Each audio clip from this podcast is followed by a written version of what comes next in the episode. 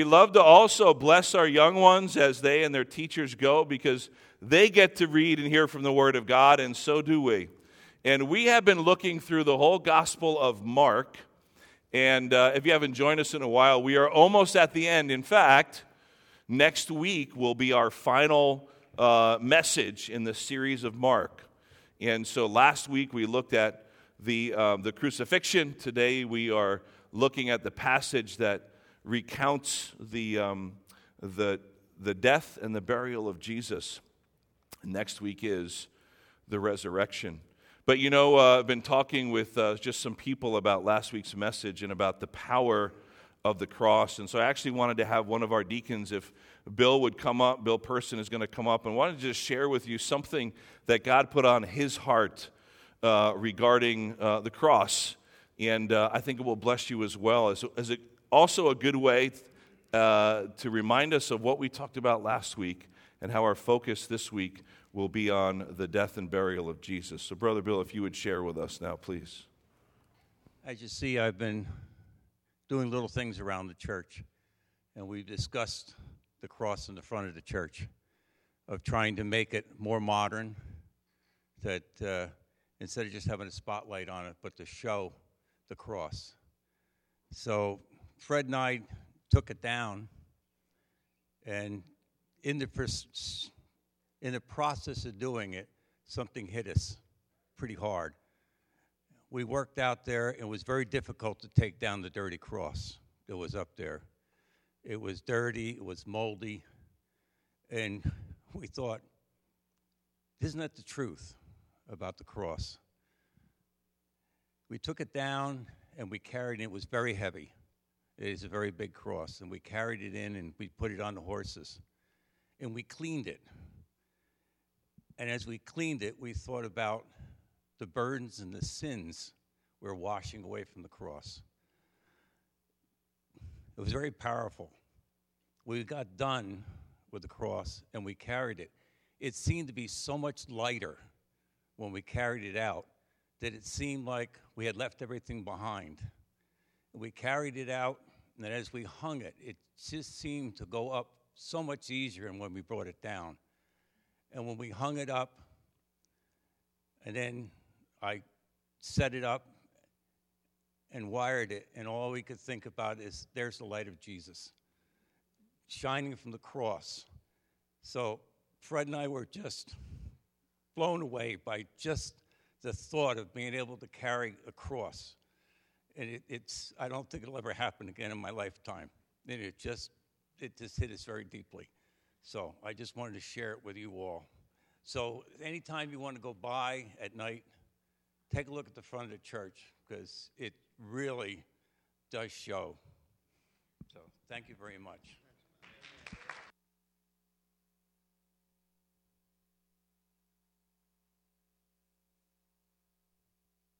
Such a powerful image, the cross. We talked about it last week.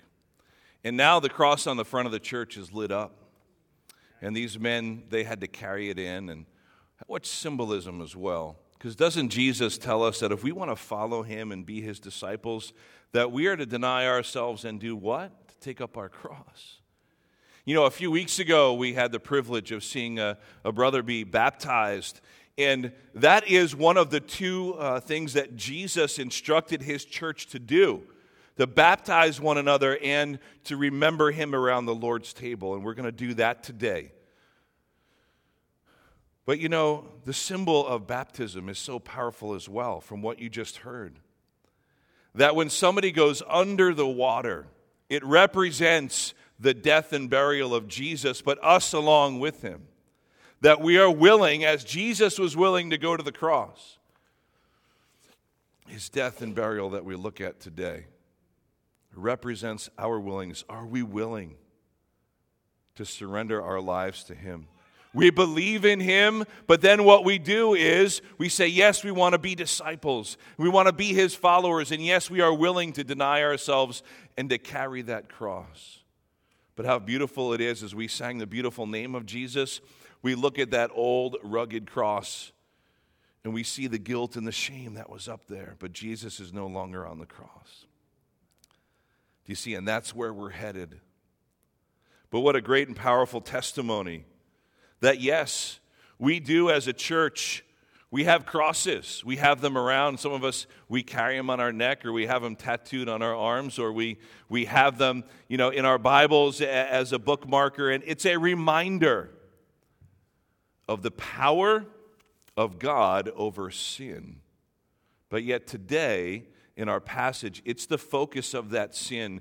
As Brother Bill said, that sin that, in a way, in his mind, and Fred, that it had marred that cross, and the cross was old and moldy and was falling apart, and it needed to be refreshed. But what a, a great reminder that in Christ, he took upon himself all of that sin, all of that guilt, and all of that shame that we were supposed to take. And through his blood, that he willingly gave on our behalf, we are now washed clean. Do you believe that you're washed clean in the blood of Christ? See, and that's our hope. That's our great hope. It cost Jesus everything. We talked about it last week.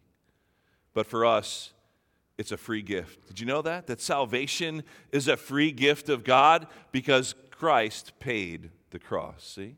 He paid the price on the cross, and that's as simple as that.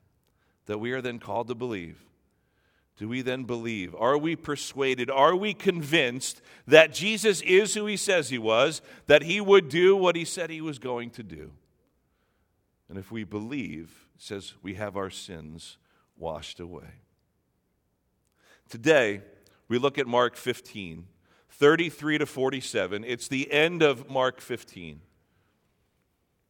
And it is the account of Jesus' death on the cross and then his burial because our last message was all about the crucifixion, and this is sort of the end of that crucifixion.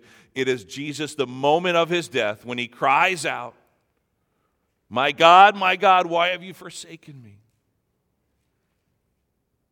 And then we see the burial of Jesus, also incredibly significant and important. But then we'll just see, just briefly in our time together today, what do we glean from this? What does it mean to us in 2019 that Jesus actually died and was buried. What's the significance there to us? And how are we to leave this place changed and different and transformed because of the truth of God's Word? You know, um, we had this long weekend, right? Because most of us did because of the 4th of July holiday on a Thursday. And hopefully you enjoyed your time. And we've kind of entered that, that summer weather pattern, right? Where there seems like every day there's like the 50% chance of thunderstorms, right? You see that and you look at your weather app. So we had some we had some friends over on Friday and we wanted to go to the beach and none of them live down this way and so we wanted to go to the beach and so we did and even though it was a little bit cloudy we said no we're going to go and so we went we were having a wonderful time. And we were there for about an hour and we're all just sitting around and just enjoying it. We looked behind us and there were these dark ominous clouds. It was about four o'clock on Friday. I don't know if you happen to remember that. And we looked over the land, and they were as dark as, as dark could be and they were just coming. And it was pretty light out over the ocean. We could tell they were coming. So we all started asking, should we leave? Should we go back and pack up and, and get all of our stuff and start heading back? And, and so a friend of mine, he's got this app. And you know how today there's an app for everything? Is that right? There is, right? I mean, how do we live without apps? I don't know. There's an app for everything. How do you find the, the best apps? Well, there's an app for that too, right? And so he says, I have this great weather app. It's called Dark Skies. Did you ever hear of it? If you don't have it, yeah, I'm like doing a promo for it. It costs like three bucks, I think, uh, when you download it. It's just one time. But supposedly he said it's the best weather app.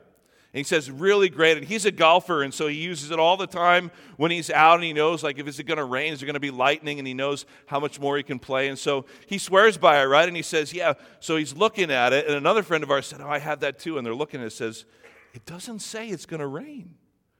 And then we're looking at these dark skies. The app is called Dark Skies. We're looking at these dark, ominous clouds. It looks like it's going to rain. From experience, it looks like it's about to just, the skies are going to open up. And he's looking at it, says, No, it says just cloudy. It's not going to rain. So we're looking around at each other saying, Well, I, I think we're just going to trust the app. And we're going to, now wait for it though. And so, so he said, Okay, we're going to stay. And sure enough, not one drop of rain. And those dark clouds came and they just kind of faded off into the distance. We spent another two hours on the beach and it was beautiful. And of course, the whole time home, he was like, See, I told you. See, it's the best app. You got to trust it. You got to trust it. But I have to say, like, you know, seeing those dark clouds roll in, you know, we've all had that experience, right? And there's something about darkness that really gets to us. And maybe we can't even explain it, but there's like a, a, darkness. Remember when you were a kid and you were like alone in the dark? It's like the worst place to be. And some of us, we still have that fear being alone in the dark. Why? Because you can't see anything. You have no perspective. You don't know what's going on around you, right? There's some kind of monster ready to, to come out and get you, and, and you're all alone. And so here we were on the beach. We see these dark clouds coming, and it was so ominous. It was like impending doom, you know, like right before the skies were going to open up. It was imminent. Well, in our passage today, I'm going to read it in a second.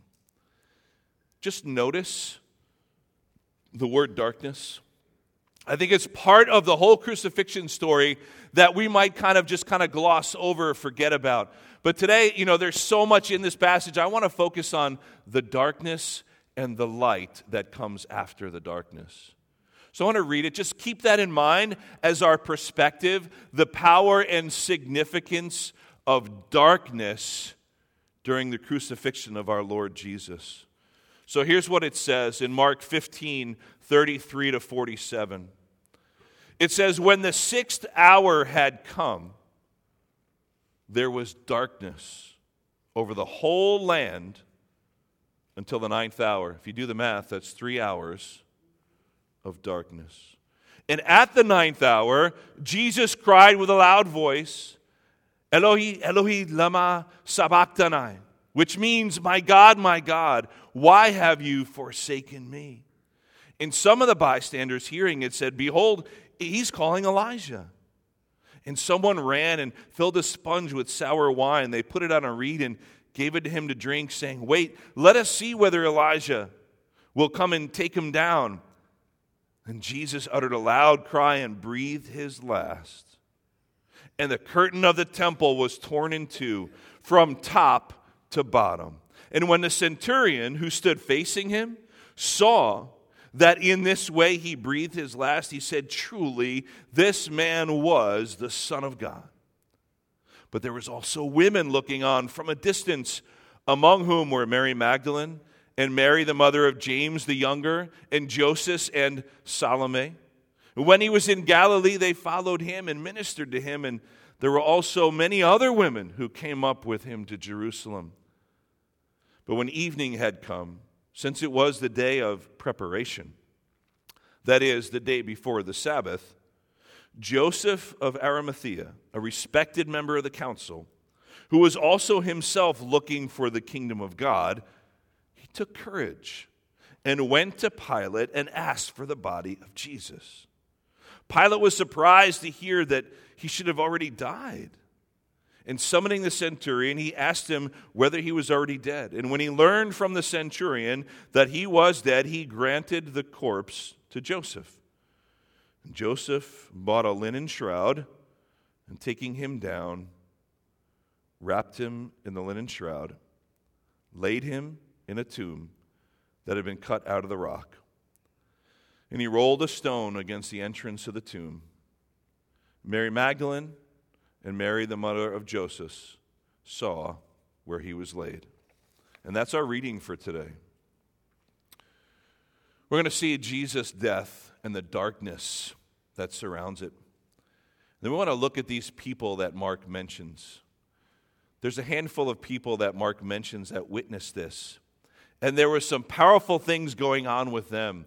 So, as I just kind of talk through it and highlight a few things, will you just keep in mind this context of dark and light and the power of light to overcome the darkness. But first, let's look at that darkness. See, darkness was a sign of God's judgment. All the way back from the Old Testament, the people that were there at the cross, they would have known something was about to happen. When we see dark skies roll in and those ominous clouds, don't we know that something is about to happen? That rain is about to pour down, that the wind is going to kick up. There might be lightning and hail Just think about that. They all recognized that that meant judgment. Darkness was a sign of judgment, especially in the Old Testament scriptures.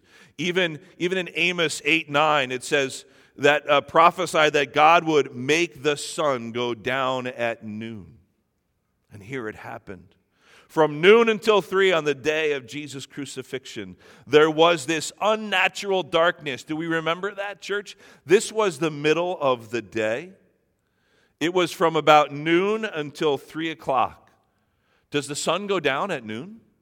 Does it get completely dark at noon? No, it might get darker because of clouds, but it says a darkness. This was even darker than the darkest storm clouds. It said darkness just came over the whole land. So let's try to get some things straight here, right? So we often we read Bible stories, don't we? We have images that we just kind of place in our head about what was happening. It was not just dark over Golgotha, over the hill it said the whole land. In the original language here in the Greek, you know what that means? All of Palestine, all of Israel, all of that area, darkness for miles and miles and miles. Do you remember a time in the Old Testament where there was darkness that came over the land that represented judgment? Do you remember in the book of Exodus? Remember with the plagues? We've all seen the movies, we've all read it, right? With Moses and Pharaoh and all of the plagues. Remember what it says in Exodus 10 21 to 23. Here's what it says. Then the Lord said to Moses, Moses, stretch out your hand toward heaven, that there may be darkness over the land of Egypt, a darkness to be felt. How about that? How do you feel darkness? A darkness to be felt. So Moses stretched out his hand toward heaven, and there was pitch darkness in all the land of Egypt for three days. They didn't even see one another, nor did anyone rise from his place for three days, but all the people of Israel had light where they lived. Do you remember that part of the story? Can I read that again? There was darkness for three days, pitch darkness. They couldn't even see each other, but all the people of Israel had light wherever they lived. Isn't that great? What does that remind us of? That there is darkness. It represents God's judgment. Something is about to happen, but light overcomes the darkness. That God had a light for his special people at that time of Israel. It said, that all the people of Israel had light where they lived. Amazing. Elsewhere it says in um, it says in John 3:13. We all know John 3:16, right? John 3:13 says this about darkness and light. It says this then is the judgment, right? It says the light has come into the world and people love darkness rather than the light because of their evil deeds. See, what it's reminding us of is this that in our sin, we loved the darkness. Now, we might think to ourselves, like, well, I remember being, you know, I remember when it was um, before I was a Christian, before I was a believer in Jesus, I don't remember loving darkness, but yet the Bible says we were enemies of God. You know that? Before Christ, before we placed our trust in Him and, and, and accepted by faith the gift of salvation, the Bible says that in our sin we loved darkness. That that was our default position, see? Before Christ, our default position was towards sin, towards darkness. Hey, when we sin against God, when we are disobedient, don't we try to hide it? I mean, we don't just tell everybody, right? Yeah, I sin. We hide it. Why? We try to hide it where it's dark so that nobody can see it. But God can see through the darkness. He gave a light to the people of Israel, and He gives us a light in Jesus Christ. So, in the midst of the three hours of complete darkness while Jesus was on the cross, the last three hours of His earthly life before He breathed His last, Mark says, there was complete darkness, but Jesus, you see, was in the process of bringing the light. But the darkness, let's no, no mistake about it, the darkness was God's judgment. But that judgment Yes, it was for those who were rejecting Christ. Remember all the people that were ridiculing him, that were making fun of him, that were taunting him? The judgment was on all those rejecting him. But let's not forget, even as we gather around the table of the Lord today, the judgment of God was on his very own son, Jesus. That judgment was for us. That judgment was for us. But in those moments, Jesus took upon himself all of that. Can you imagine the weight? When Jesus was in the Garden of Gethsemane, remember we talked about the torture and, and um, everything that happened in the crucifixion? It started there. All of his suffering of the suffering servant. When he started sweating drops of blood. Of course, when he asked the Father, let the cup pass from me. Yes, he didn't want to be, to be whipped. He didn't want to have a crown of thorns on his head. He didn't want to be nailed to a cross. But see, church, it was much more than just the physical abuse that he was about to take. As horrific as it was, what was Jesus so anxious and so fearful of in the garden that he even asked the Father if the cup could pass by me? It was separation from the Father.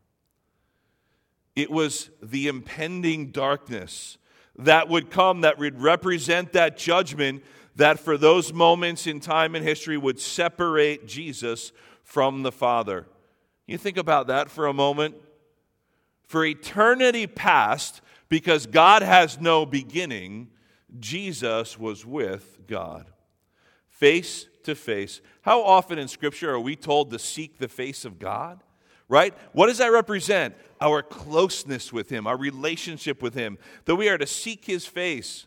For eternity past, God the Son was face to face in a perfect relationship with God the Father. And Jesus in the garden knew this was coming. He knew the dark clouds were rolling in. It said it was a pitch darkness that God allowed over that land, representing his judgment on his Son because he took upon himself all of our sin and disobedience. So the judgment was on him. Isaiah 53 says this that the Messiah would be pierced because of our transgressions, crushed because of our iniquities. A punishment for our peace was on him, and we are healed by his wounds. We all went astray like sheep. We all have turned to our own way, and the Lord has punished him for the iniquity of us all. The Lord God, the Father, has punished Jesus, the Son, for our iniquity. And then Jesus cried out, My God, my God, why have you forsaken me? Mark included it in the Aramaic, and he translates it for us. Why have you forsaken me? But even in that cry out, Jesus is recognizing who God is. My God, my God. You are my God. Even as he struggled to breathe his last breaths, he recognized the sovereignty of the Father God. But he even said, Why have you forsaken me?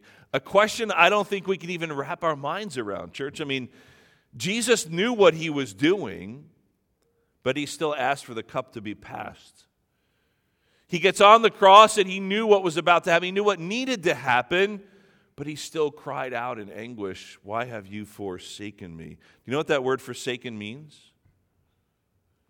It means to be separated. Why have you left me all alone? Can you imagine? Remember the loneliest of Jesus. The loneliness started back in the garden, really. In this whole narrative of Jesus' last couple of days, because the disciples left him, they denied him. Everybody left him. And he was all alone. Even between him and God, he recognized that sin could not enter into God's presence. The holy and righteous and perfect God could not look at sin. So if Jesus became sin, there had to be that separation. Does that make sense? There had to be a forsaking a moment of loneliness where Jesus no longer was face to face with the Father. Can we just think about that for a moment?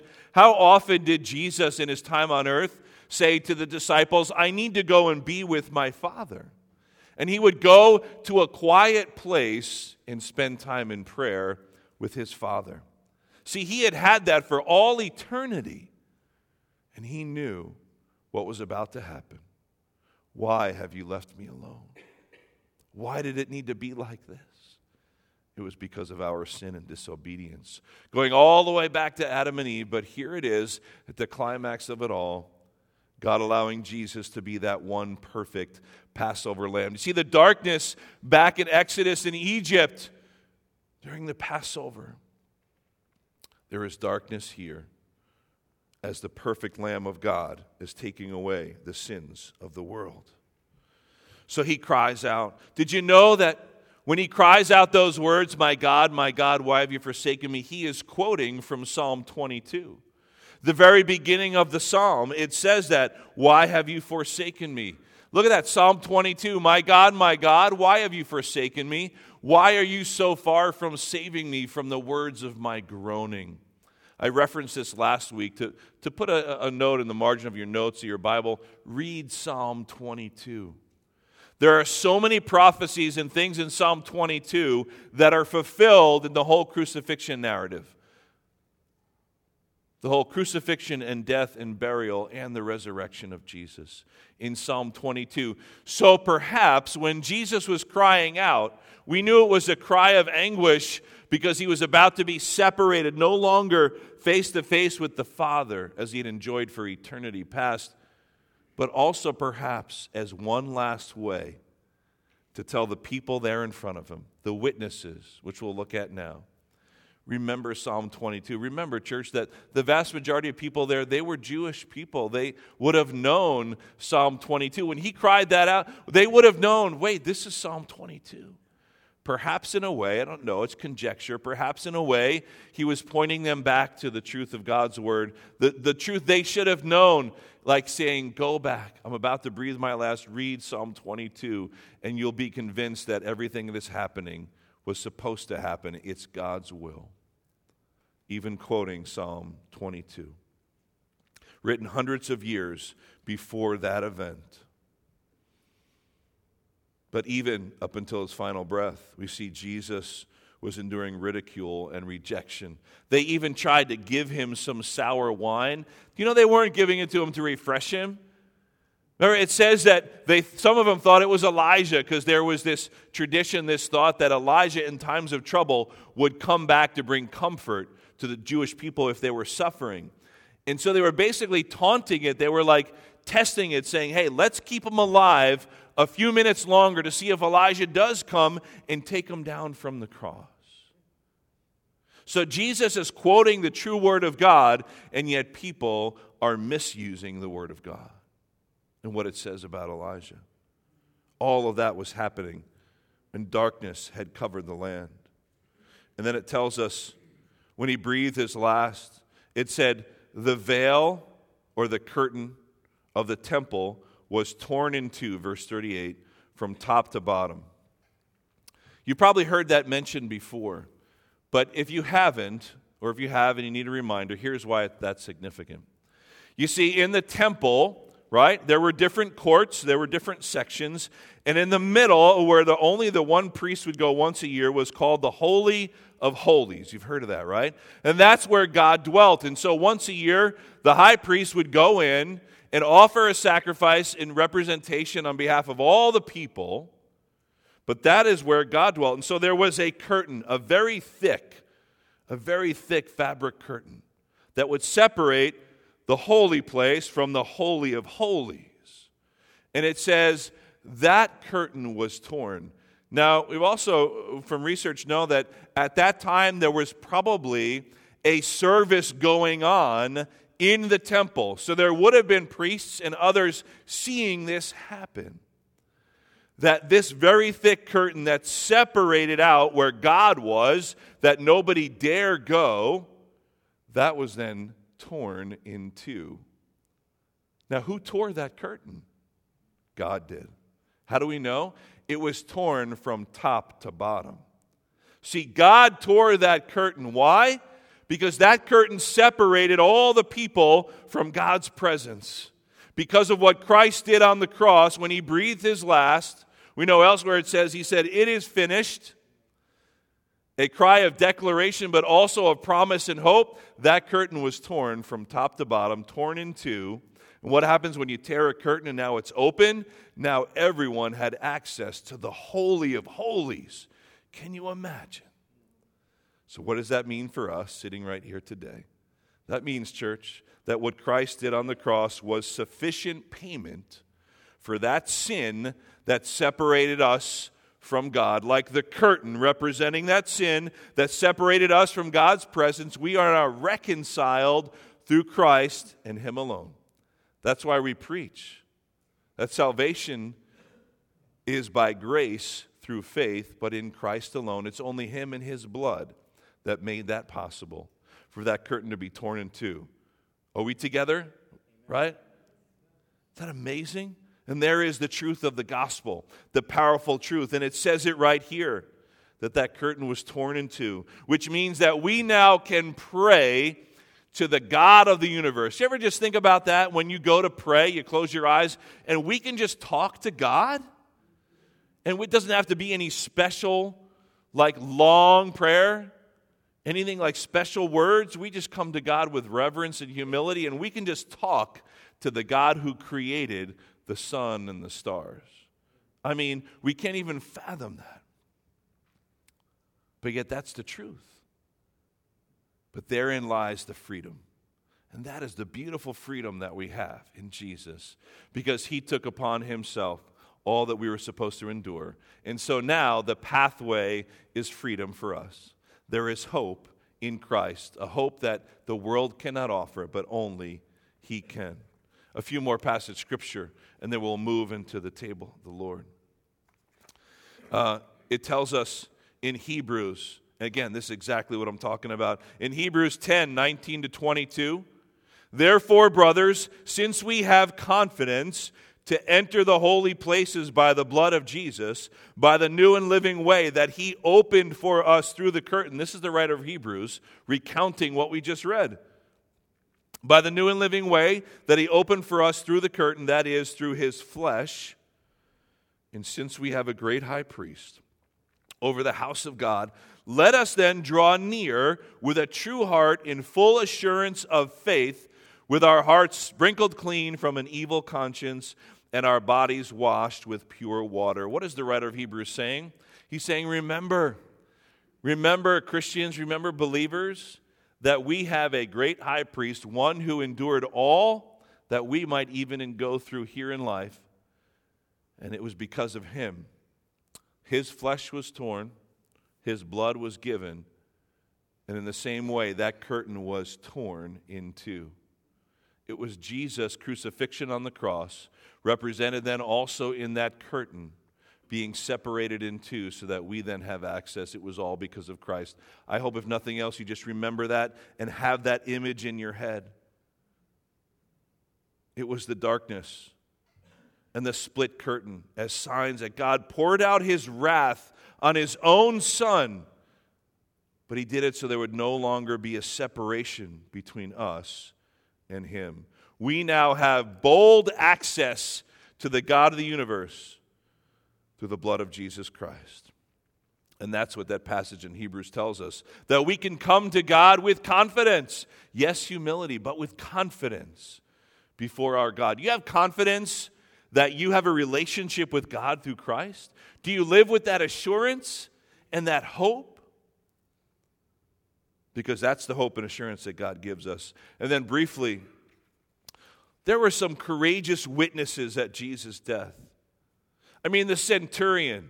The, the centurion, a Roman centurion, would not have believed any of this, but then he saw what happened and he said, Truly, this man is the Son of God. He believed. There was the women. It says there were women who were watching, these women that had followed him, and so many others.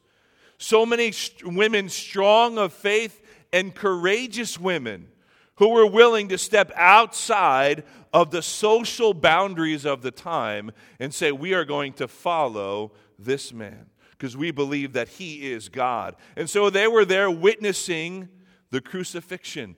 But you know, they were the ones that were able to give us an eyewitness testimony to all that we just read. And then we also see, we'll see it next week, that these same women were the first ones to recognize and discover the empty tomb. The first ones to see the risen Christ. Isn't that beautiful? It were these women who were faithful and bold in their faith. And then there was Joseph of Arimathea. Now, he was what we, call a secret disciple. See, he was a believer, but he, he still liked being a part of the Sanhedrin. He still liked being a part of that. You know, we can learn a lot from Joseph. That could be a whole uh, sermon right there. Joseph of Arimathea, that he was a leader, he believed, but he kind of held on to those worldly things that he liked, sort of the prestige and the power. But at the moment of the crucifixion, something must have happened because he then went to Pilate of all people and asked for the body of Jesus. So it was at that moment that he was basically saying, No, I don't care anymore. People are going to know that I'm a follower. Because he was going to Pilate, and others would have known that he was doing this. So he was making a public declaration by that act. And Pilate gave it to him. It's interesting, right? Pilate gave him the body. That would not happen to criminals who were crucified. But remember when we saw Pilate, he never truly believed that Jesus was guilty, but he gave in to the will of the crowds. So here he just willingly gives over the body to Joseph of Arimathea, who put him in a, in a, in a tomb, it says, carved out of rock. And then Joseph of Arimathea, he rolled this big stone in. There would have been a divot, and he rolled it into the divot so it would stay there. Joseph of Arimathea was bold in his faith because of the crucifixion. These women were bold in their faith, being out there publicly, not caring that people would know that they were followers. The centurion, even with others around him, his brothers in arms, other Roman soldiers, and he said, Truly, this is the Son of God. Have you had that moment in your life? People have been sharing the gospel with you and sharing the truth about Jesus, and there's a moment of truth where you have to make that decision. Yes, I believe. I am convinced and persuaded that this is the truth. And the scriptures simply say, believe in the Lord Jesus and you will be saved, and you believe. But it's a bold proclamation because from that point on, you're identifying yourself with Christ, just like these handful of witnesses did. There was darkness. The darkness was the judgment the judgment of God that came upon those who didn't believe, but it came upon his very own son, Jesus. That judgment. And it was dark. Why was it dark for Jesus? What happens when we're in the dark? We can't see. We can't see when we're in the dark. It said back in Exodus when there was that pitch darkness that people couldn't see each other. It was dark for Jesus in his soul. Why? He was in complete anguish, and he knew this moment was coming, that he would be separated momentarily from the Father, who he had loved to gaze upon for eternity past, that he now could not see because of the darkness of judgment. But yet, because he took that judgment and that darkness upon himself, there would then be light. Because he is then called the light of the world. Do you know that we then in Scripture who identify with him, are called to live in the light because he is the light. We once loved darkness in our sin, but we are now children of light. Do you realize that? That you are a child of light and you are to live no longer in the darkness, loving the darkness, but live as a child of light. Because that judgment came, and it says there's no longer judgment. Who can separate us from the love of God? Nothing can separate us from the love of God. See, Jesus, I end with this Jesus was forsaken so that we will never have to be forsaken, never be left alone by our God. So it was our sin that Jesus took. You know, there's this beautiful picture here. Some of you are probably wondering where that came from. If you were with us at our event, on that Sunday night when we had painting freedom here, this was the painting that the artist did in the last moments of our gathering. And it's a wonderful depiction And I love how we just see the picture uh, of, of what's supposed to be Jesus, right? And he's got the crown of thorns and the blood coming down as we described that Sunday, but yet there is the word hope. We don't often connect the two, but we only have hope in this world because of that, because of what happened. And so we, we are now gathering around this table, and this is how we close out our time.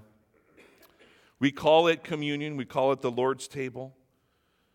It's when we remember, it says right, even if you can see it, carved into the wooden table, in remembrance of me. Jesus said, Do this in remembrance of me. And that's why we're doing it. He says, As often as you get together, do this. This is what he told the church to do. He said, Do what I'm about to do. Remember at the Last Supper, he broke the bread and he passed the cup and he said, This bread represents my body, which is given for you, and the cup represents my blood. It's a new covenant in my blood.